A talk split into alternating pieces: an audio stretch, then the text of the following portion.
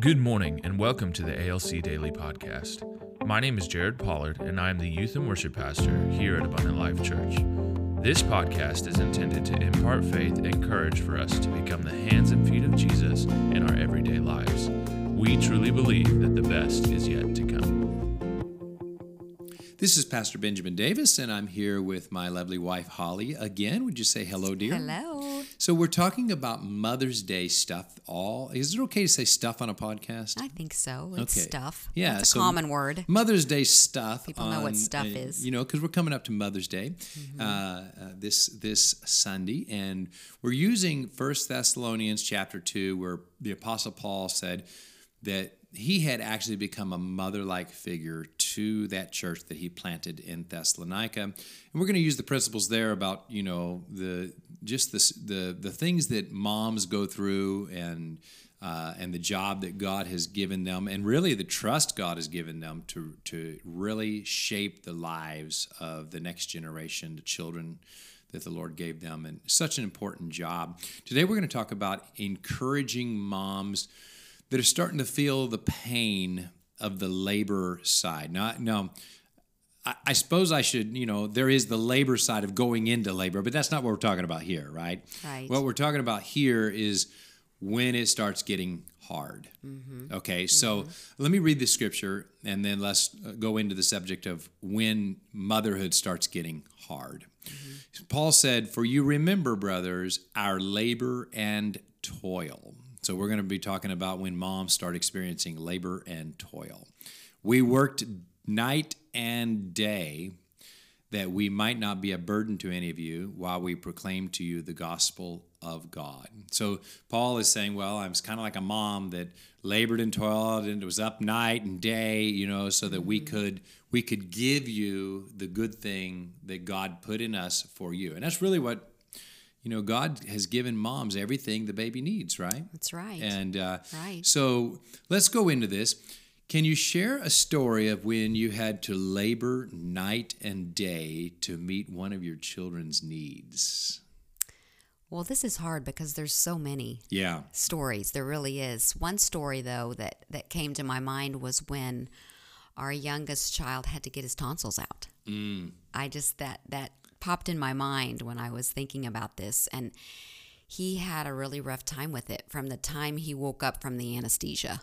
Yeah. and his recovery was rather lengthy. And I labored night and day to meet his needs and to take care of him. And it, it was it was challenging. I think we labor night and day. Sometimes uh, I was just talking to one of my mentors the other day, and she said we put so much pressure on ourselves hmm.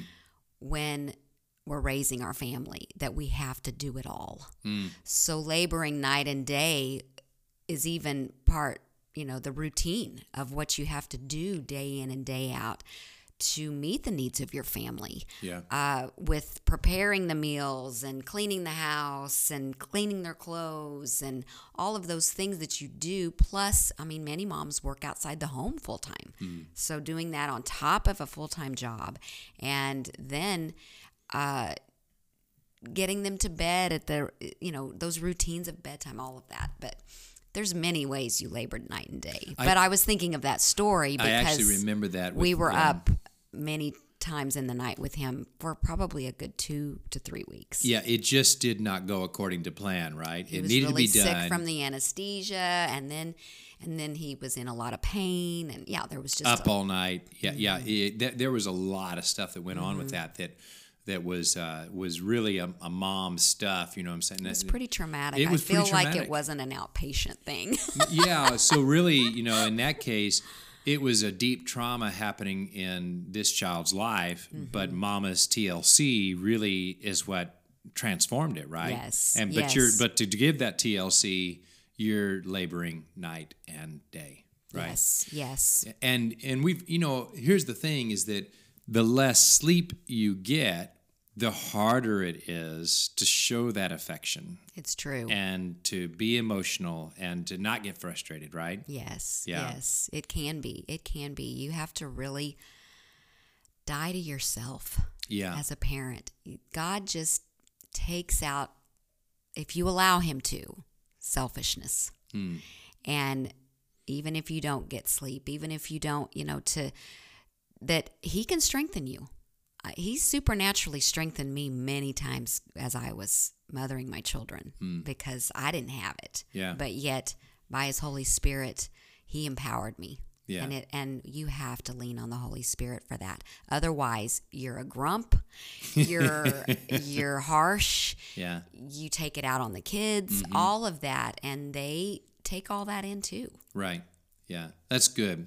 Okay, let's switch gears a little bit. So, Paul specifically said that his purpose of laboring night and day with all that toil was so that he could share the gospel of God, the gospel of Jesus Christ, with these people who were precious to them. Mm-hmm. So, let's shift gears and now let's talk to the mom who really has it in their conviction, in their heart. They don't just want to raise their children, they want to share the gospel with their children. They want their children to learn and know the gospel as they are being raised, okay? So Yes. let's let's talk about that for a little bit. Yes.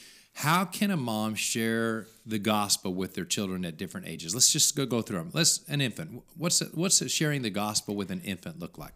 Well, singing songs of praise over them and praying over them.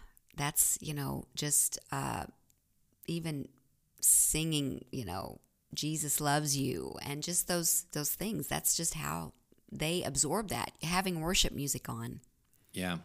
in the background. And You know, I this is a personal thing, but I believe that music is so much deeper than music. I think there is a spiritual, there's definitely an emotional component, yes. but I think there's a spiritual component to music. yes. So the type of music you cho- choose to have going makes all the difference as an infant, It right? Because they don't have the ability to discern Right. or process. Right. So if you're if you're choosing Disney background, that's one thing. Right. But if you're choosing praise and worship background, that's a whole different matter, right? You're starting as an infant to impart the gospel yes. of God in that way. Yes. Yeah, that's so good. All right, let's now let's move to the toddler stage. What does it look like to share the gospel of Jesus, impart the gospel of Jesus at the toddler stage? Well, you you pray with them. You pray with them, you pray for them, you're teaching them Bible songs, you're reading Bible stories to them, you're telling them about Jesus and how much he loves them. Yeah. It's just continual and the music still makes a big deal mm. too. Now, you know, you can do a combination. We're not saying you can't ever put a Disney song on or whatever, uh, but but yeah, the majority of you know what they're hearing, but see, they're learning so much at that age. So some of those songs, nursery rhyme songs and mm-hmm. whatnot, teach them too Right. to count and teach them their ABCs and all that. But yes, teaching them about the gospel is just praying with them. You know, our little two and a half year old grandson now too. He prays when he eats. Mm-hmm. So you're praying at meal times, you're praying in the mornings. He comes over, can we read the Bible? And then, you know, yesterday he prayed and he goes kind of down the list when he's praying for his mm-hmm. food. Eventually uh-huh. he prays for his food and says thank you. But they learn mm-hmm. at a really young age, you know, that Yeah. there is a God and that we pray to him and that he's there. These days, I notice that uh, there is there is this group of people out there that feel like that the digital age is full on, so they created a digital Bible. What is that? It's it's uh well it's part of YouVersion, but it's it's the Bible app for kids. Bible app for kids, a- and and, it's, it's free. awesome It's all and it's that. stories and you uh, they read to the kids and then there's interactive things you can push Little the people elephant. and they'll make Yeah. Mm-hmm. the sounds and whatnot and and you know it's it's a little harder for like two two three year old Mm-hmm. you have to kind of help them but as they get older they can go through the stories and they it's it's really good Yeah. peyton loves it and Yeah. our kids would have loved that Yeah, right. so there's all these tools out there, but you're Mm-hmm. you're using these tools to to try to help a toddler understand. Mostly they're imitating you, right? So if they see you pray, if you pray at meals, they're going to want to pray at meals, right? yes Uh, if if they if you they see you doing devotions, they're going to want to have devotions in their own little Bible app or whatever, yes right? yes Um, and your music is going to become their music, right? correct I remember there was a little thing you used to do, going on a bear hunt, Right. That's not really sharing the gospel. And no, it's- well, well, it's- it's, it's- teaching them not to be afraid. Right. Uh huh. So yes, we well, it's all, but lot. it's we're not just saying you have to only do Jesus songs. But I remember this. The kids loved that. they loved it. Can you sing a little bit of that? Going on a bear hunt. Going on a bear hunt. I'm not afraid. I'm not afraid. Got my pistol on my shoulder and my water on my side. She'd take them through that, and they just loved it. If you want to know that song, contact Pastor Holly. She'll teach it to you. It is a fun song. Okay, now let's move to um, you know a little bit older teenage years. So let's talk to moms or, that have uh, older children. What does it look like to share the gospel of God with your teenagers? Well, you've got to be the example of prioritizing God in your life hmm. and and prioritizing church hmm.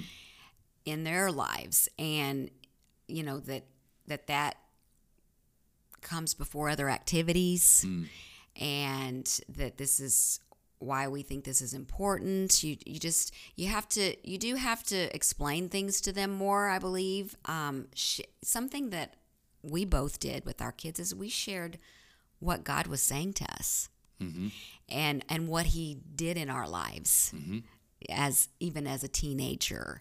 And some of that you know you can't share all your experiences with them you know especially there if there was rebellion and whatnot but you can share what god's doing in your life with mm-hmm. teenagers. Right. Uh, how you're working through a fear emotion you know just being that example and one thing that i think is really important that happens at, at the teen stage too is being the same in public as i am at home is so important. You know, being one way at church and one way at home doesn't disaster doesn't for compute teenagers. Yeah, with teenagers right. because they're they're they're trying to discover who God is and you know very critical of hypocritical things and Yeah. all of that. So you Right. have to be the same person Yeah, that you are in public that you, in in your home too. yeah, yeah. The life you're living eh, at that point is speaking Yeah, volumes. more is caught than taught. Yeah, yeah, that's really good. Okay, let's let's go on. So let now we process. You, you know, they've they're infant, toddler, teenager, and then finally they become an adult